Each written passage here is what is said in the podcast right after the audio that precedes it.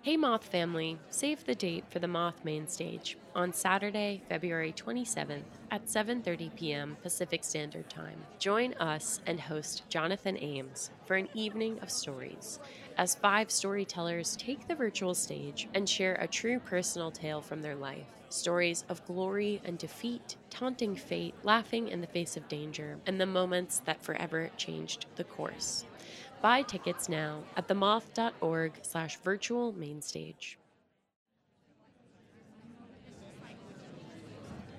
Welcome to the Moth Podcast.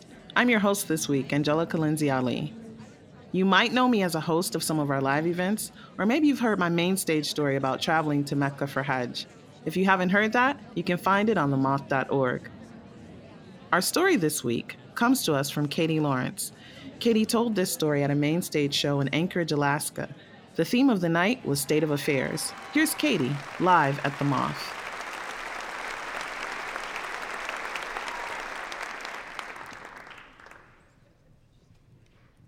My grandmother, my mom's mom, always points out ravens to me. She hears them calling and she says that it's her mom, my great grandmother, coming to visit her. Now, as a kid, I can't say that I paid much attention to this story or our family heritage. I was just like any other kid growing up in Anchorage. In grade school, my classmates and I had pen pals, and we would all cook up these wild and very not true stories about what it was like to grow up in Alaska. You know, the ones like uh, raising wild wo- wolves and mushing them to school 100 miles, and uh, wrestling bears for their teeth, and I'd sometimes wonder though, my mom was an Alaska kid, and it made me think if she was writing these stories in these letters, would some of her stories actually be true? I didn't really know. My mom died when I was a year old, and without any memories of my own, I was kind of just left searching for clues.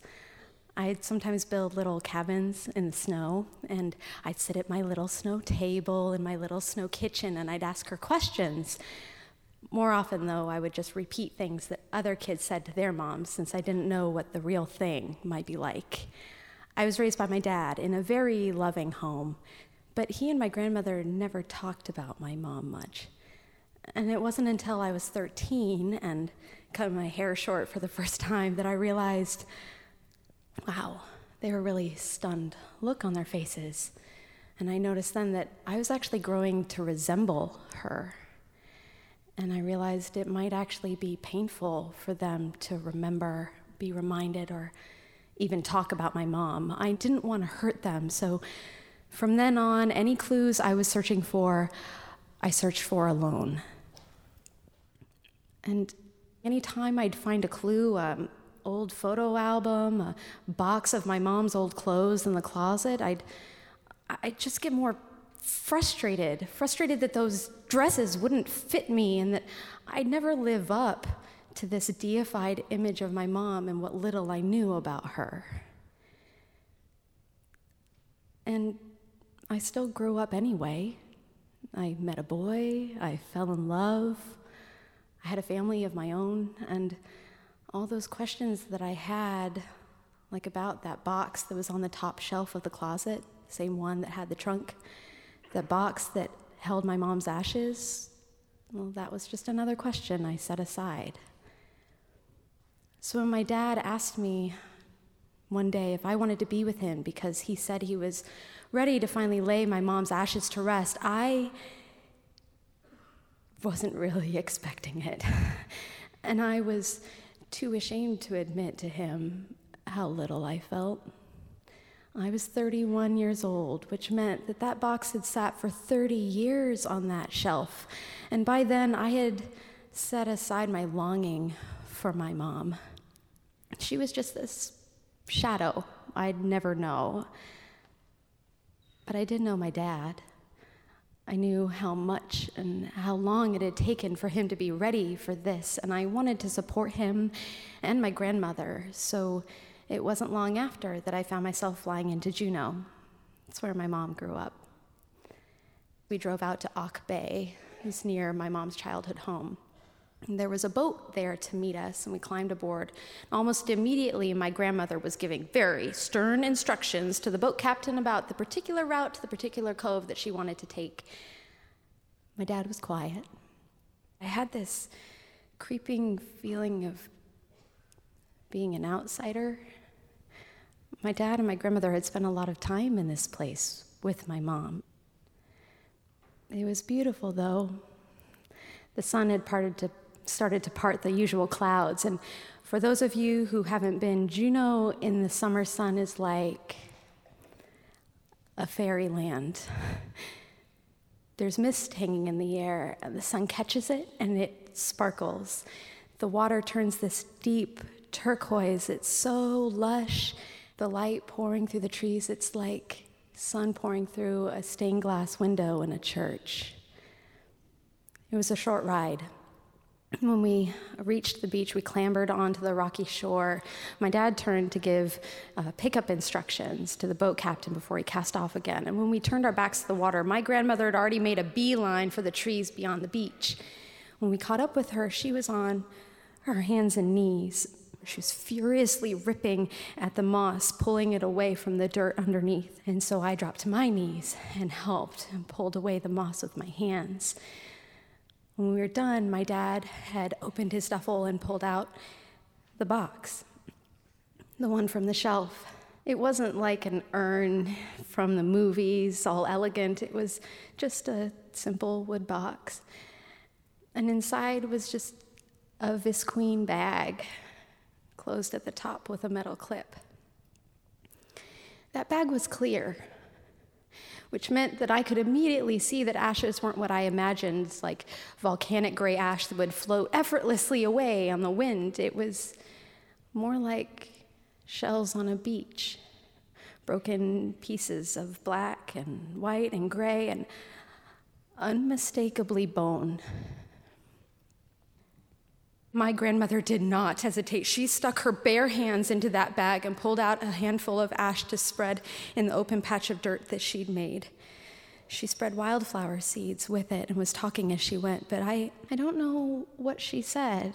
Prayers, I think, but I wasn't really listening. I had stuck my hand in without thinking to help, and this was the first, my only physical memory of my mother and I was about to literally scatter it away.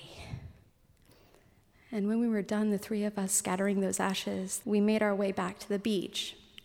We built a fire with a cord of wood and way too much lighter fluid.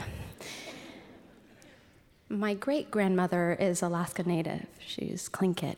And even though so much of that is lost to my family now, my grandmother wanted to do things the way her family would have burn things to send to my mom.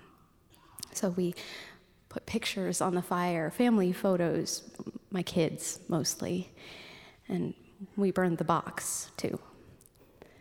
We also burned letters, or at least my grandmother and my dad did. I had tried so many times to write something, anything, but every time I tried, I just felt that same old discomfort and frustration that I did when I was a teenager or a kid. We were sitting there, and my dad said, Your mom would be so proud of you. And my dad has said that to me before, that he was proud, but I think this might have been the first time he ever said that about my mother. And I was so angry. He might be able to know that, know her, but I never would. When I was a kid, I overheard someone say once that it was better this way. Lucky even than not knowing. There's nothing to remember, there's nothing to miss.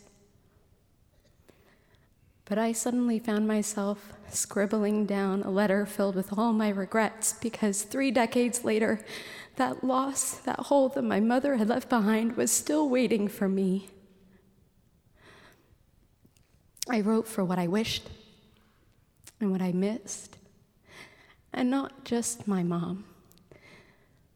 I wrote about not knowing my dad, who he would have been, this jovial person that people told me about, I think part of him must have died when she did. Not knowing my grandmother without this loss of her only daughter hanging over her, and not knowing me. I folded that letter up and I put it on the fire and I watched it burn away. The fire was just coals when the boat came back. And we climbed aboard, headed back for shore, and almost immediately I could feel this shift. The clouds were rolling back in. That's Juneau. But somehow my family was brighter. They were telling all these stories about this place and my mother, and probably as many as I'd ever heard in my whole childhood. When I got home, my husband asked me, How was it? I said it was okay. I was surprised how much it hurt, but also how much it meant. And it was still a few weeks before I realized I was hearing ravens and thinking about my mom. And she would never have more than that as a voice to me, and I would never have a memory of holding her more than her ashes in my hands.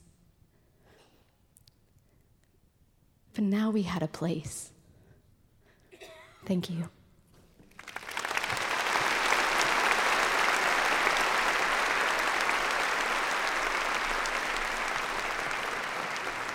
That was Katy Laurance.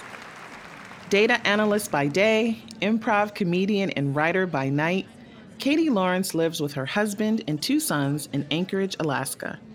In addition to the Moth main stage, Katy has performed as a host and storyteller with Arctic Entries, an Anchorage based nonprofit storytelling show.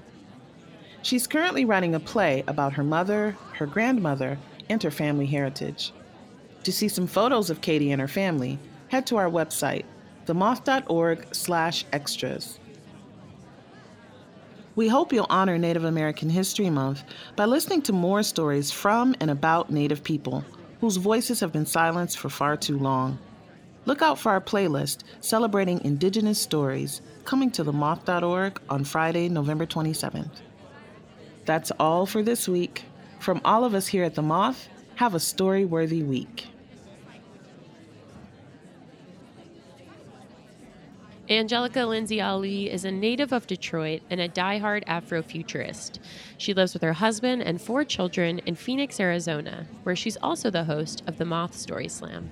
Podcast production by Julia Purcell. The Moth Podcast is presented by PRX, the Public Radio Exchange, helping make public radio more public at prx.org. Moth Story Slams are back. Held on Mondays beginning in February, join us for our weekly open mic story slam competition. February's theme is Love Hurts. Throw your name in the hat for a chance to tell your story or just come to listen to stories of a total eclipse of the heart, kicked to the curb by the people or places or things you love or used to love. Visit themoth.org slash events to buy tickets now. That's themoth.org slash events.